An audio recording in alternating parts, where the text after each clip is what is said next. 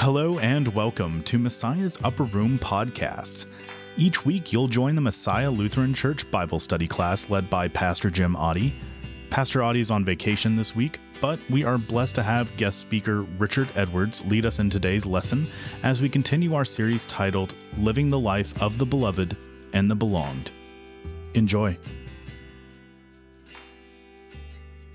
Starting with last week, what you treasure is what is precious to you. Any thoughts? Does anybody have any treasures? huh? Children and grandchildren, okay? I was once told that if you really want to find out what's important to you, get out your checkbook register, see where your money's going. Ah. You'll find out what you treasure. Hmm, that's an interesting one. Also, what you spend your time on. That's the one I've heard is go through and like write down the number of minutes or hours that you spend on whatever and add them all up and say, oh, I treasure sleep. I understand it's really beneficial. So I, I actually make an effort to treasure my sleep. What is precious to you will cost you time, energy, worry, sleepless nights, money, etc. That's true. I'm sort of anxious a little bit. My, my daughter has called, I think, twice this week, reporting air conditioning problems. So, and they just and they just bought the house like in the last six weeks or something like that. So, you, you I remember right after we bought a house, we had lots of extra money laying around. so I'm anxious about that. Uh, when I was talking to Pastor Oddie, he talked about anxiety is actually different by generation, which I thought was kind of interesting. And one of the things I thought about was what phrases did you hear that were kind of like guidelines, if you will, to kind of fight against anxiety? Any any thoughts? Well, one thing that, that I was told that I try to keep in mind is if you're still going to be worried about this a year from now, go ahead and worry. Well, I know th- that sounds like a good good plan, you know. The one that stuck in my mind is the one that always gets me into trouble, and it was an outgrowth of the worries of my parents, and they're like, "Don't throw that away. We might need it." I have a lot of that stuff, much to the consternation of uh, Kathy. She's like, if you haven't used it in the last year, you ought to throw it away. But any other like things that you were told that kind of are used to fight off, we'll say, anxiety or worries? Well, I don't know, if you eat all the food on your plate because there's kids in China that are starving. Yeah, Have anxiety because you had food and they didn't, but, you know, clean your plate. yeah, I, I heard that, and it was funny because I, I was uh, doing a job in Hong Kong, and one of my son's friends was doing a semester abroad uh, in Hong Kong, and the Chinese kids are told, eat all the food on your plate. They're starving children in America. so that's kind of funny. Oh, the other thing that Pastor Oddie told me, which I found was really interesting, is that they've done studies of people with smartphones, and they have them like put them on the table, and the phone like makes a sound, whatever it is, and they measure the people's anxiety, and the longer they don't touch it, the greater the anxiety. And so the way he put it to me is it's like a dopamine administering device so that when you when you answer it, your brain sends out this chemical that's kind of like a feel good thing. And and I know I've seen news programs talking about even some of the engineers in Silicon Valley are beginning to worry about the addictive nature of various electronic devices. I guess if you needed it, you could like get with somebody and say, you know, I'm going to need extra dopamine today. Please text me three or four times so that I'll, you know, kind of like those I've, I've seen on the show where people talk about the phone call. So if the date's not going well, they can leave. Yes. Well, I think a really good example of the stress level is is with the millennials. When their phone goes off, I mean, no matter what they're doing, they're mm-hmm. there. I mean, I've seen it in my granddaughter and my grandson. And they're, you know, as soon as that phone goes off or it makes a noise, one of them is they're picking up their phone and they're answering right now. You know, they don't wait to answer, they have to do it right then. Yeah, I don't, I don't, I think that happens to a lot of people. I mean, I know my wife has a sister who lives in New York who has some health problems, and I think they're trying to coordinate some big family event. And she's almost as fast on the phone, you know, so since she's not a millennial for sure. But the other thing that I guess it must have been about three or four years ago was the 20th anniversary of the invention of the smartphone. And they did several news stories. And for me, it was beneficial because they talked about before smart or before cell phones, 10 digits represented a place. And now 10 digits represents a person. And that got me to thinking, you know, a long time ago, if I wasn't at home and you tried to call me, you couldn't talk to me. Guess what? I've given my, my myself permission not to talk to people. I turn my phone off. And my wife and my kids sometimes aren't happy with me, but it's like I turned it off. Because we didn't used to be always available. And I don't think there's a requirement to be instantly available. So, I know when, when I got my first smart, my first cell phone, the only purpose was to sit in the bottom of my purse in case of an emergency. Now it's right where I can grab it. yeah. we have a lot of emergencies. Yes. A little bit too, like, um, I teach high school, and um, I always tell the kids that you, I mean, I don't know if a lot of people know, but you should let your phone die at least once a week. Otherwise, it, you have ghost charging. And the one girl was freaking out when I told her that. but she's like, I, I can't do it without my phone. I have to have it with me. I was like, "Ooh." But two, um, the biggest issue I have is the parents. Because they text their kids and they want a response right now, even though they're in class. Mm-hmm. Oh, yeah. And it's like, but you're in, I tell the kids I won't let them have phones out when we're doing certain things. And they're like, my mom was mad because she texted me and I didn't respond back to her. You're in class. Your point of being there is to be learning something, not playing on your phones. Yeah. And that's been a big issue since we just let phones come in and never really taught kids. Kids don't know that there's an etiquette to how you should use your phone and when you should use your phone, and that's the biggest problem. I don't think people ever realize there really should be an etiquette to your phone. But I think our level of what's an emergency is, is like sunk so low that Yeah, I mean, it's. it's unbelievable. Yes. On the flip side of this, with all the shootings in schools, parents want to know their kids are okay, so you got to look at it like that too, because we have a so high of anxiety that our kids are going to die going to school. So, um, But it's not that. That's not what they're texting but about. I know. We but had a gun at that- my school. What? We had a gun at my school this last year. So did None of us even knew about it. we did. I mean, it was kept very, it was taken care of, boom, boom, never, it was down the hall from me. I had no idea it was even on campus. The resource officers dealt with it very quickly. There was no issue whatsoever. keep it quiet. Well, be- that's good though. I mean, the fact that they could deal with that so quickly and we didn't have a panic, we didn't have anything. Okay. Moving on to Matthew. You see, it raises a lot of anxiety. Oh yeah, no, I no, and and that's a lot of what I think that we have to. Uh, I think we have to ha- be a testimony to what level of anxiety is appropriate.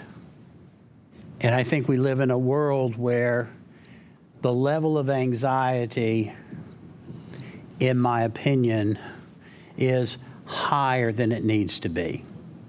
You know, I mean, for me, God's in control, and there's really not a whole lot that I can do to improve the situation. Yes. Well, going on, going on that, I agree with you, and I think a lot of that also is um, that everything's so more fast-paced. You know, before you had anxiety, but we had longer periods to to start to relax off of it. Well, nowadays I think it's just you know one one thing, and then it's so fast you never get that cool off period or that able period to relax. Yeah. I think part of the anxiety in today's in today's world is just uh, also from a lack of understanding from other people. Um, let me explain. Uh, so, being a, a, a millennial myself, um, I, I can realize uh, the usefulness of the smartphone, and just calling it a, a phone is kind of a misnomer now. It's a, it's an internet communications device. Uh, there are so many uses more than just talking to somebody. Uh, you know, that you may need to be in contact with. People conduct entire multi-billion dollar businesses on their phone, on their smartphone. Um, and it's a very powerful device, but uh, as is discussed earlier as well, uh, is that it can also be a form of anxiety um, because, uh, and as you mentioned, uh, with the study of the anxiety increasing after a notification has been put on somebody's phone and it buzzes, uh, the anxiety increases. Uh, but also the, no- the notification dot, that red notification dot, releases a similar uh, dopamine uh, hit, uh, which is why uh, so many apps nowadays on smartphones have a red notification dot that just comes up sporadically because you're like, oh, what's that? What's that notification? I need to go get it. Um, but uh, with the with the millennial generation and later generations that are growing up with this technology, they're kind of playing in the evolution of that technology and setting the rules as time progresses. And I think part of that anxiety comes from uh, comes from uh, a general lack of understanding because it's so fast paced. It's hard to keep up sometimes, and that disconnection can cause some anxiety. which kind of highlights a point that's not in the lesson. But you think about the pace of Jesus' life and the number of times that he went away to pray. And you're like, okay, Jesus didn't have a smartphone and he still needed to do that. How am I doing? And it's really important.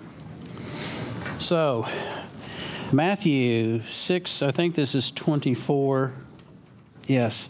No one can serve two masters. Either you will hate the one and love the other, or you will be devoted to one and despise the other. You cannot serve both God and money. And, um, beg your pardon? Cannot serve, or cell phone.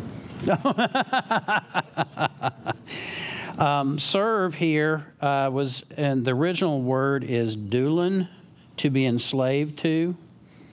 And the two masters uh, in, in the original is kurios, or absolute owners.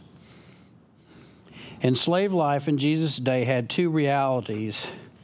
Uh, the slave was not considered a person, but rather a thing, a living tool, a material possession. And once a slave, always a slave, unless his freedom had been purchased for him, redemption. You know, I think about slave, and, and to me, I think examining your life as to what you're a slave to. And that's when that, that story about the cell phone and me deciding, you know what? It's okay for my phone to be off. Uh, it's not my daughter said one time, You're not the boss of me.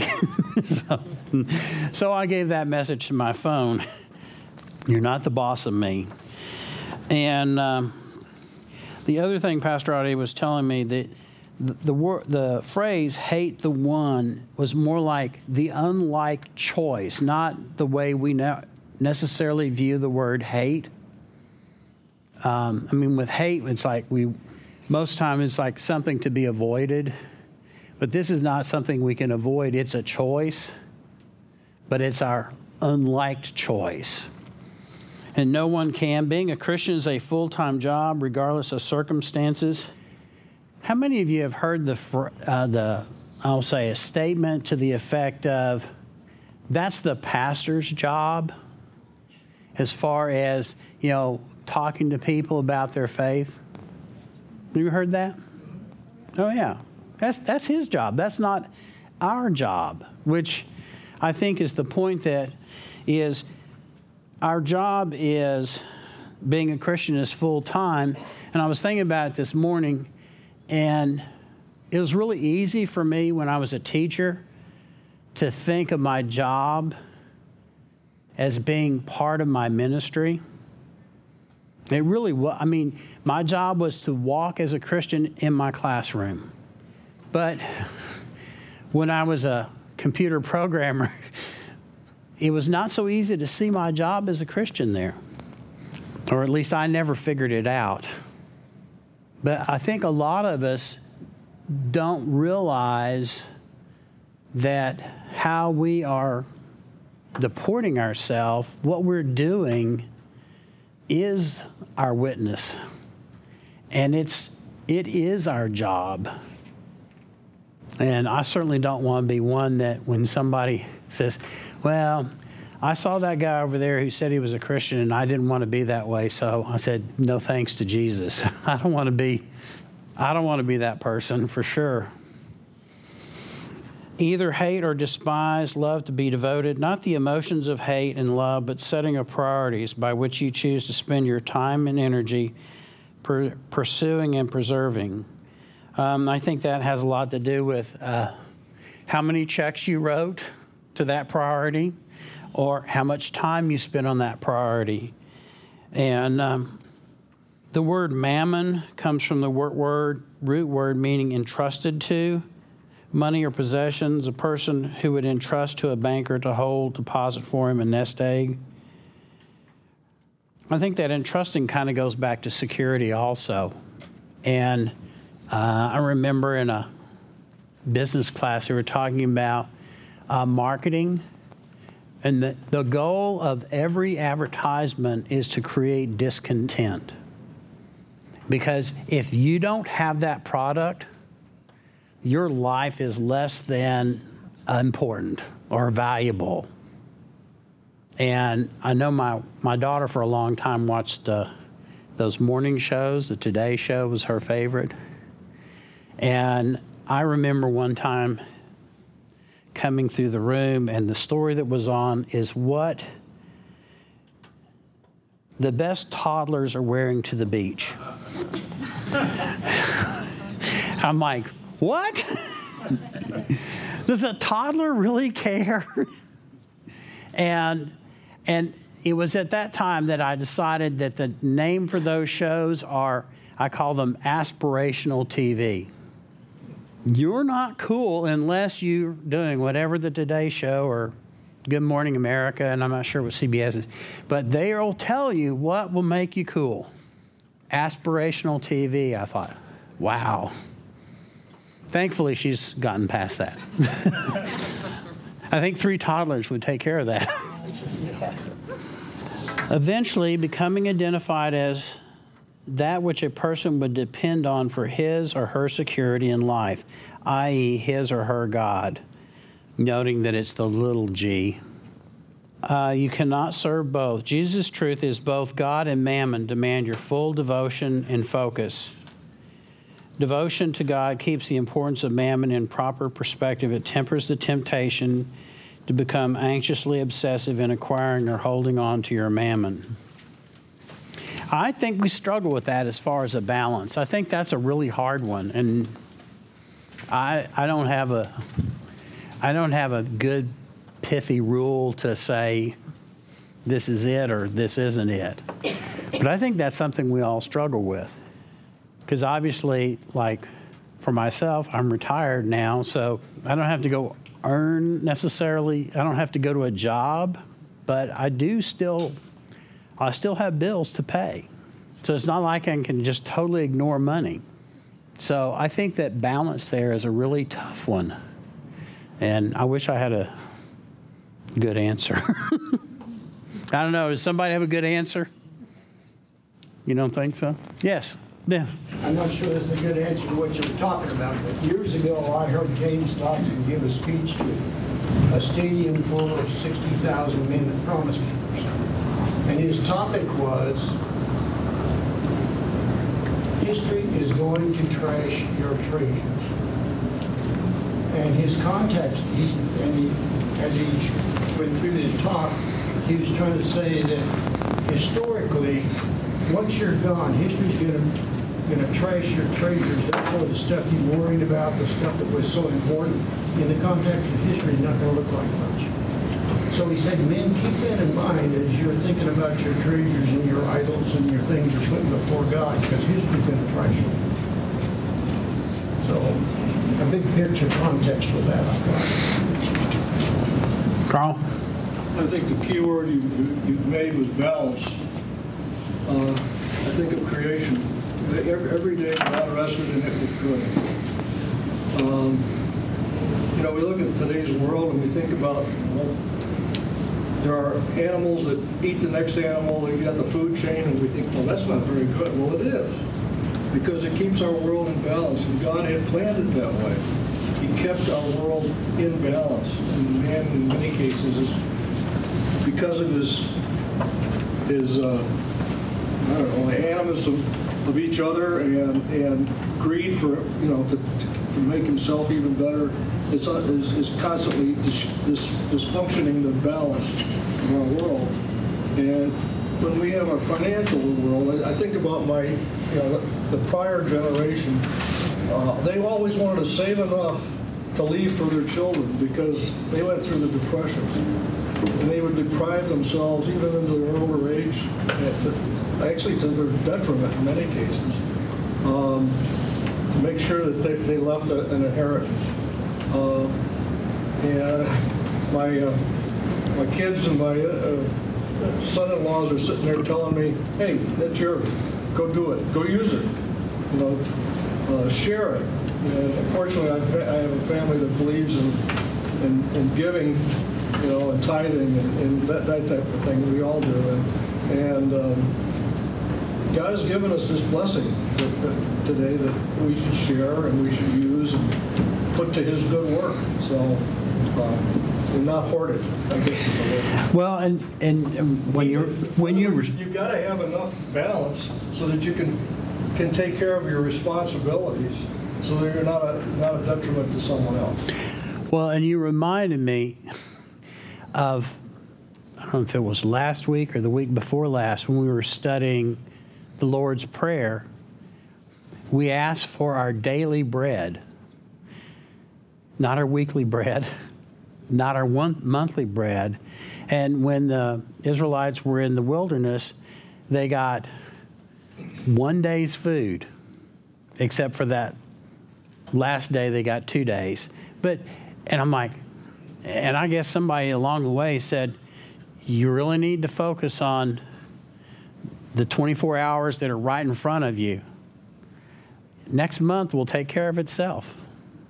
So maybe that is a way of getting that balance. But uh, then, you know, in, in, part of the balance is we're also called biblically to be good stewards of what we've been given. So if you have a family, you, you want to save for college, you want to prepare for the future. You need to be a good steward for the future too. Oh yeah, I'm I'm not saying you don't, but I think that sometimes we balance. that's that balance of of I know that college is coming up and it's really expensive, so I need to put that money away. And I know I used to tell my students that I will tell you the easy way to get rich. $50 at a time. Because nobody's going to make a million dollars on one thing. I mean, maybe, but but for most of us, it's fifty dollars. You know, just that that narrow range, and you will take care of the future. So you cannot serve both. Um, devotion to God keeps the importance of mammon in proper perspective. It tempers the temptation to be anxiously obsessive in acquiring or holding on to your mammon. Devotion to God fills you with the fruit of the Spirit, which curbs the devotion to mammon. Galatians 5 22 and 23. But the fruit of the Spirit is love, joy, peace, forbearance, kindness, goodness, faithfulness, gentleness, and self control. Against such things there is no law. And devotion to God keeps you in a state of gratitude and humility. Devotion to mammon propels you into a prideful focus on your own achievements.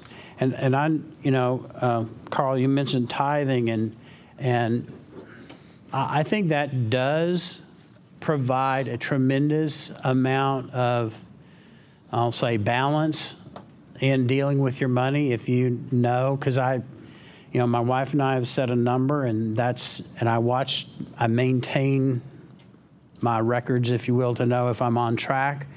And I don't really think about the money very much. It just is, it's disappeared from my conscious pretty much. So I think that if you do, I think setting a tithe actually does have a benefit in achieving that balance. Thoughts? I think if you have a relationship with God, um, and that's what's important to you, then keeping up with the Joneses doesn't matter as much. You know, I think people that don't have a relationship with God, their main concern is how big is my house, how nice is my car, how flashy is everything. Um, you know, their priorities aren't right, and that's definitely, you know, a balance as well. So. Yeah, I think I like to call it the sin of comparison. I think that you know it says don't covet your neighbor, but I'm like, if if God would permit me to edit the Ten Commandments, I would change the word covet to compare, because we all don't have the same gifts. Uh, we all don't have the same life. And so, therefore, some of us are going to receive, we'll say, X blessings, and some are going to receive X minus five blessings and X plus one. And, and if we sit around and compare, we'll paralyze ourselves. So I think that, and if you don't, if you don't have a relationship with God, comparing yourself to the Joneses, that's probably the best scorecard you can come up with.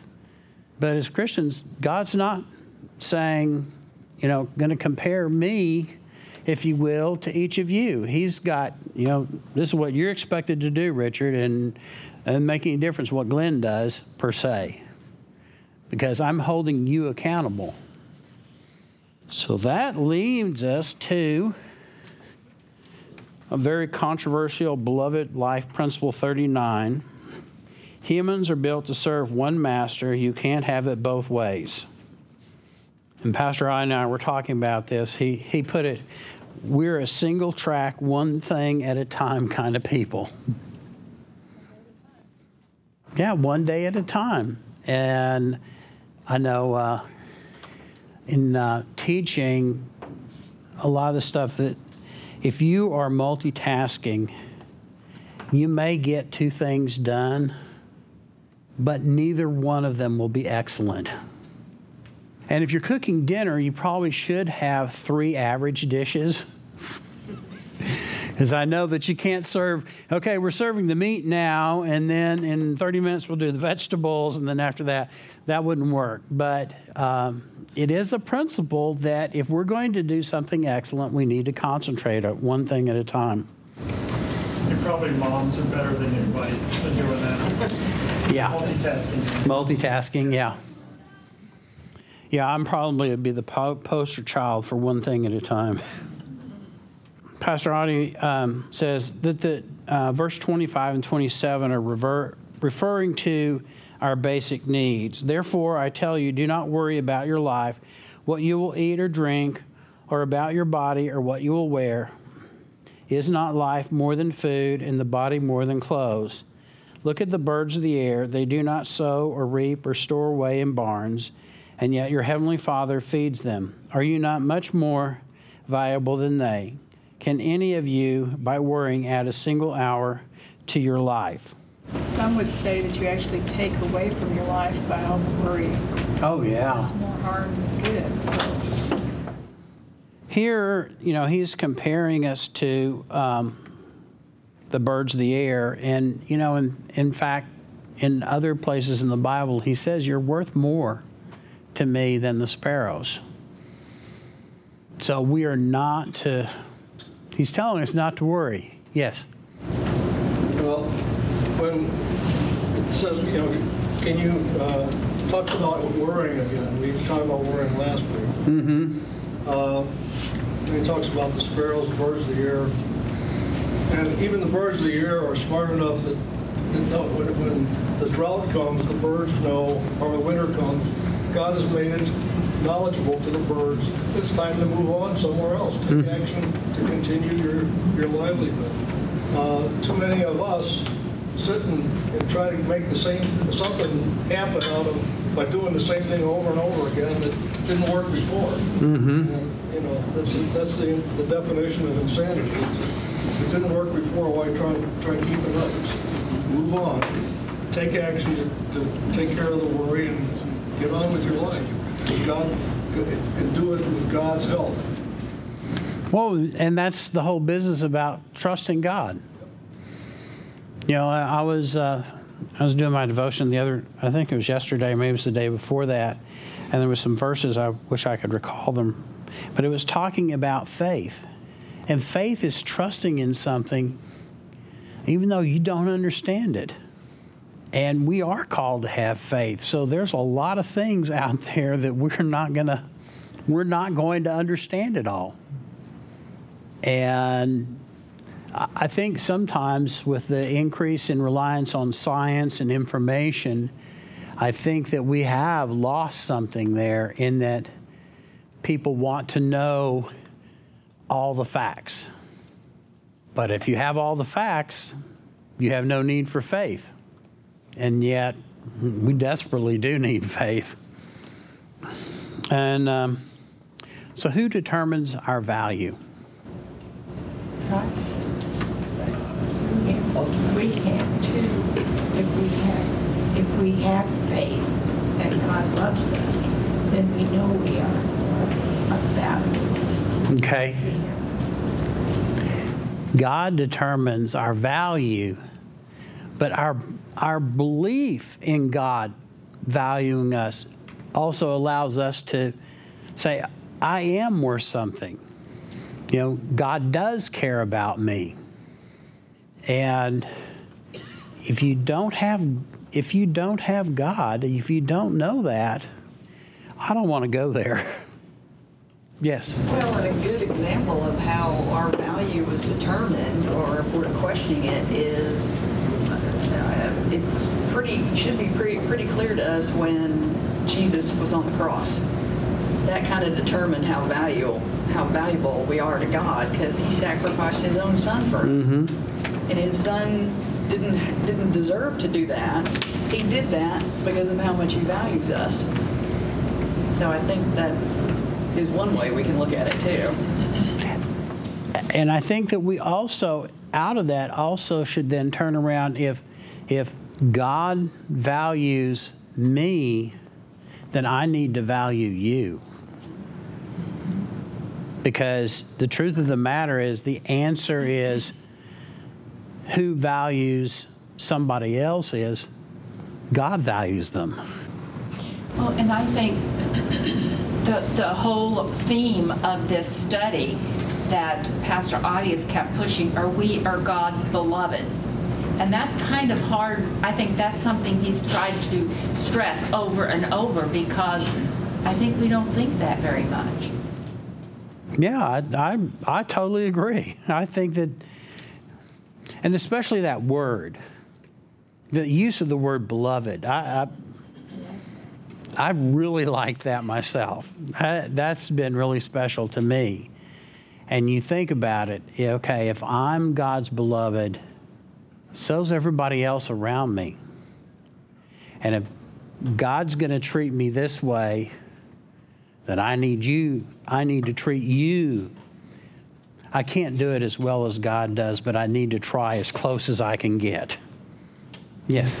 We kind of need to look at it like uh, you may be the only Bible that someone ever reads. That's the way my dad used to emphasize things to me is that that it, the way I live my life, the way I act on a normal basis, that's what people see. And if I'm not living according to principles of the gospel or of Christ, then, then they're going to see something other than mm-hmm. Christ in me. And that's, that's what we need to be aware of, we need, need to do that. And it goes right back to that Galatians verse. All those things should be attributes that describe us. Do not worry about your life. Jesus is not objecting to normal or prudent foresight or preparation. Merriman is obsessive worry, and that would be different from being prudent, over worrying about something. You know, we certainly do need to you know, we need to think about today. We need to think about, you know, what's coming up this week, next month. You know, what are the things in our pathway? Uh, is not life more than that? Are you worth much more? How do you measure the worth or value of your life? I think that's an essay question. Let me hand out some paper. We'll all write down the answers. That's not an easy one. Well, we tend to be modest about our ski- skills. I can tell someone else what their strengths and abilities are, but I don't feel like I have a lot of, you know, it's, we're more shy about all the gifts and skills that God has given us. We see them in others, but not ourselves. Hmm. So maybe we should compliment each other more often. I mean, how many of you would say that I am modest about my abilities? We all view ourselves in such a different way than somebody else will view us from their point of view. We're pretty critical, aren't we? Oh, you're all right. All the worst critics. Or even enemy in that. Well, the world will usually try to tell you, put a price tag on all the stuff you have. Mm-hmm. What makes your your value or your life, especially when you're selling insurance, they'll say, well, how much, all your goods do you have that we should insure? Mm-hmm. So therefore, there's a value. Some others would say the value or worth is how we feel the need that others, how much need, how, how, how am I needed by others? uh, Is sometimes how we feel valued. In other words, do our kids need us? Do our grandparents need us? Do our parents need us? And if you're getting the, if you're made to feel that you're not worthy or you're not needed, sometimes we don't value ourselves and someone else doesn't need us as much. Now, I actually think that that plays into a lot of the thinking behind a person who commits suicide is, I have no value. You know, nobody will miss me.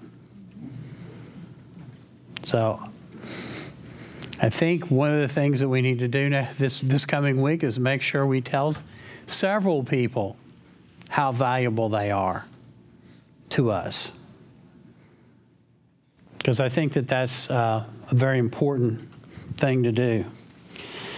And yet, your Heavenly Father feeds them. How does God feed the birds? I know. You know, George and Wild Birds Unlimited. he spends more money there than I do on groceries.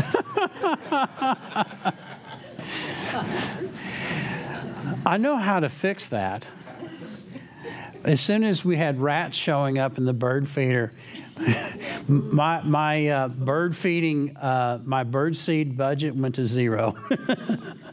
He feeds the rats peanut butter oh, he feeds the rats peanut butter. In the traps.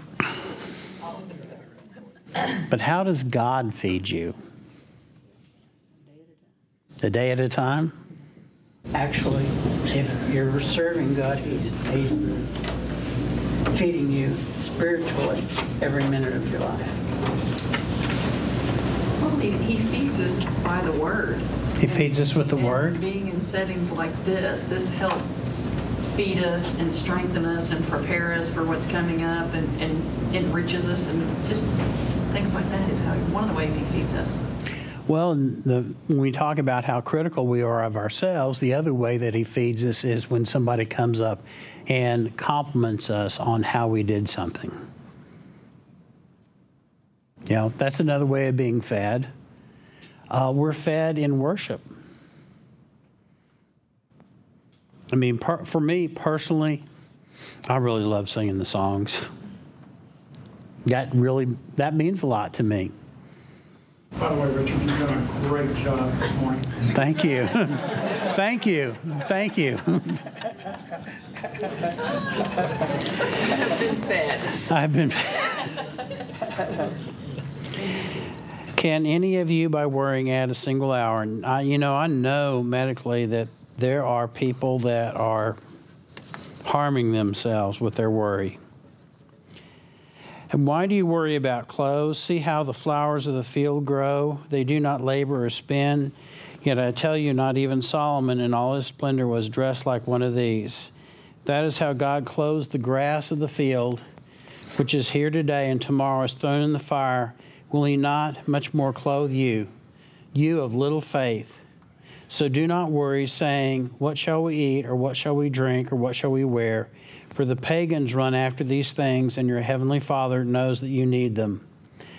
But seek first his kingdom and his righteousness, and all these things will be given to you as well. Therefore, do not worry about tomorrow, for tomorrow will worry about itself. Each day has enough trouble for its own. You have little faith, which is kind of right in the middle of that passage. Jesus is, is drawing connection between worry and faith. And it's not worrying about your salvation. It's it's worrying about your future. It's when you do that, you are impacting your testimony to others. Because the others, I think he says, uh, the pagans run after all these things.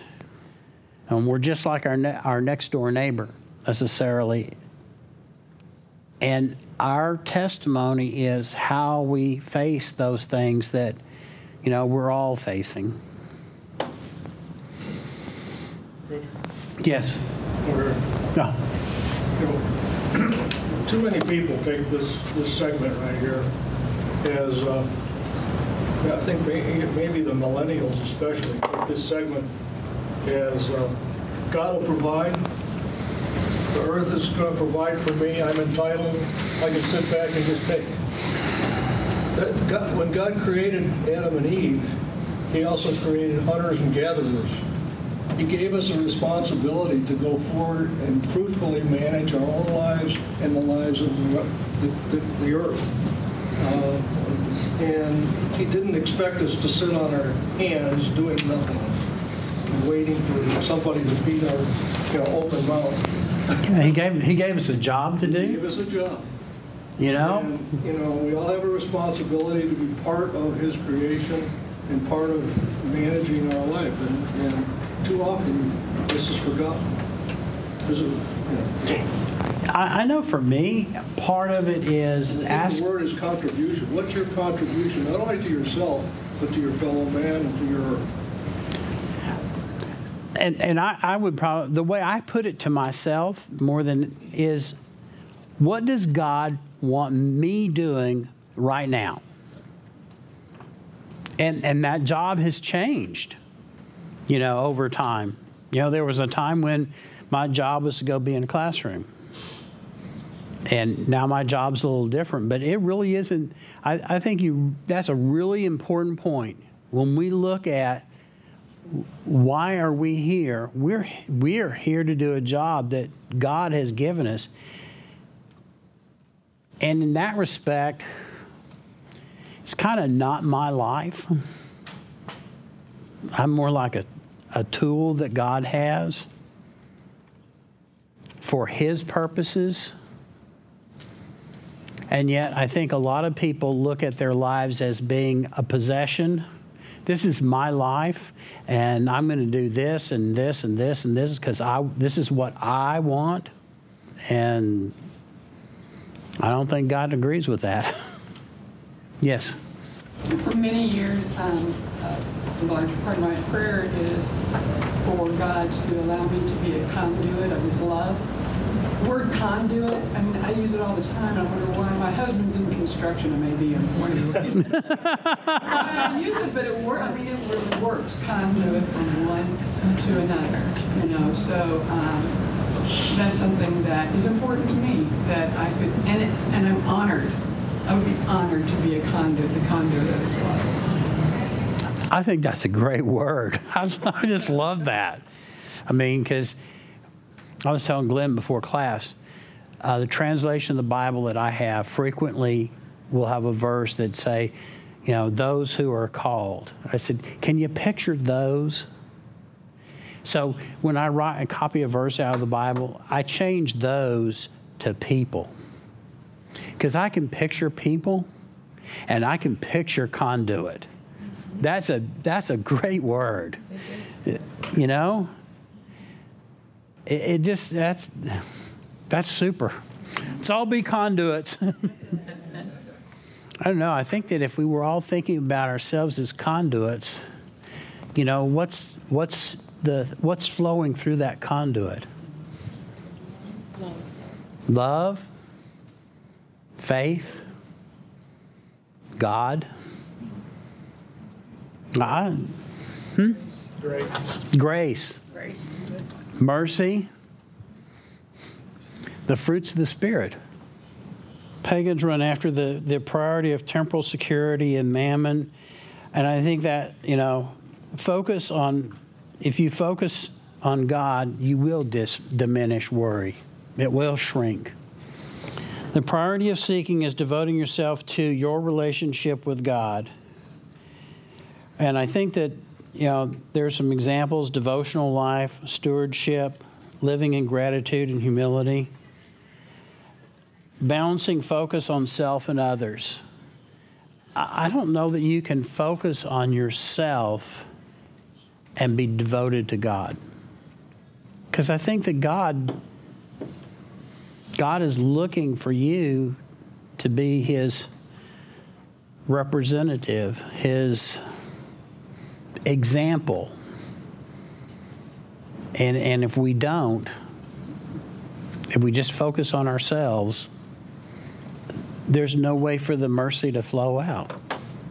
Each day has enough trouble of its own. Focus on, on one day at a time, finish the task of each day, prepare each day for the bigger long term projects, and pray daily.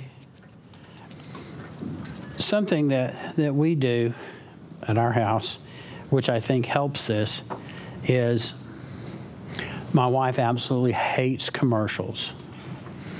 So we never watch any live television whatsoever. never. And so everything is recorded. So we don't get the, the, advertisements, you know, telling us how deficient our lives are. But the other part that diminishes worry is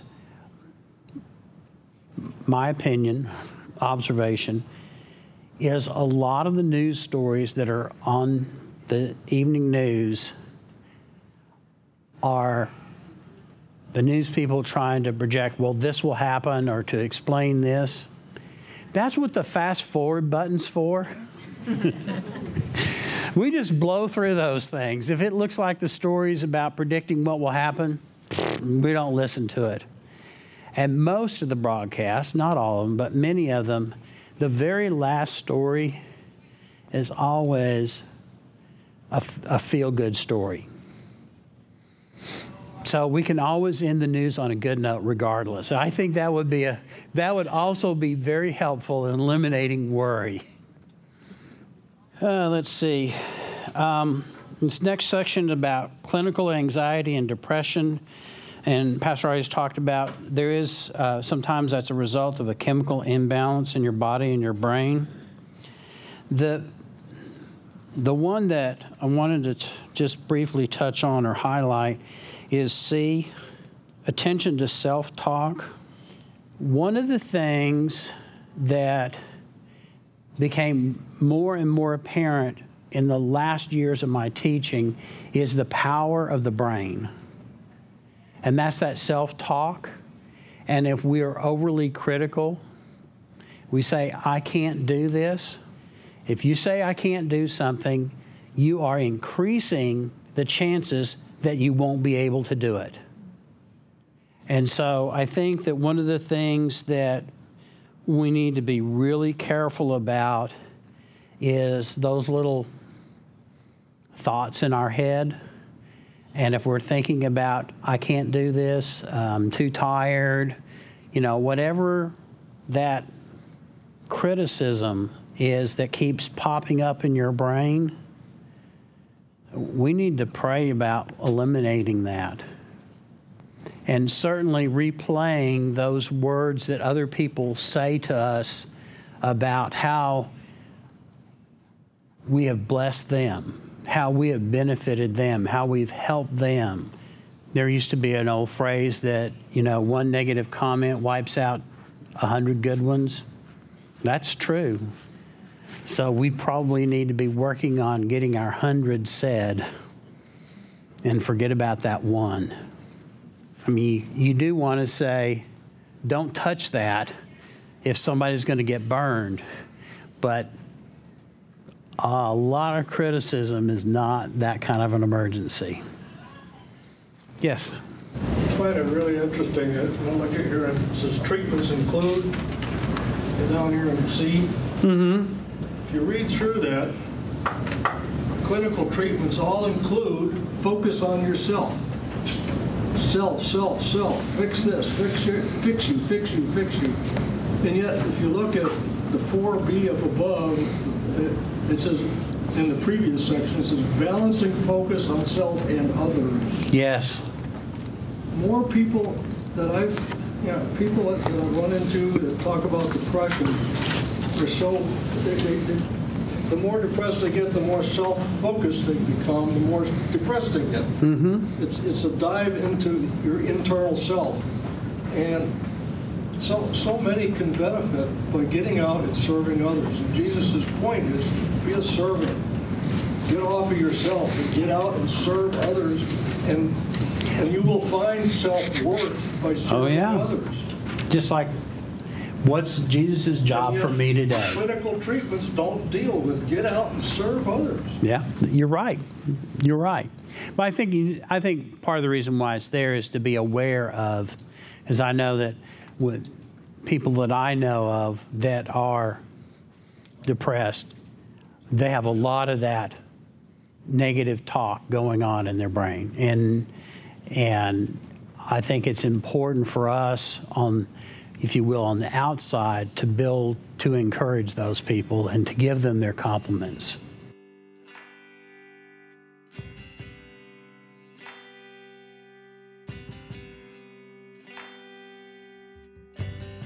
Thank you so much for listening to this episode of Messiah's Upper Room podcast.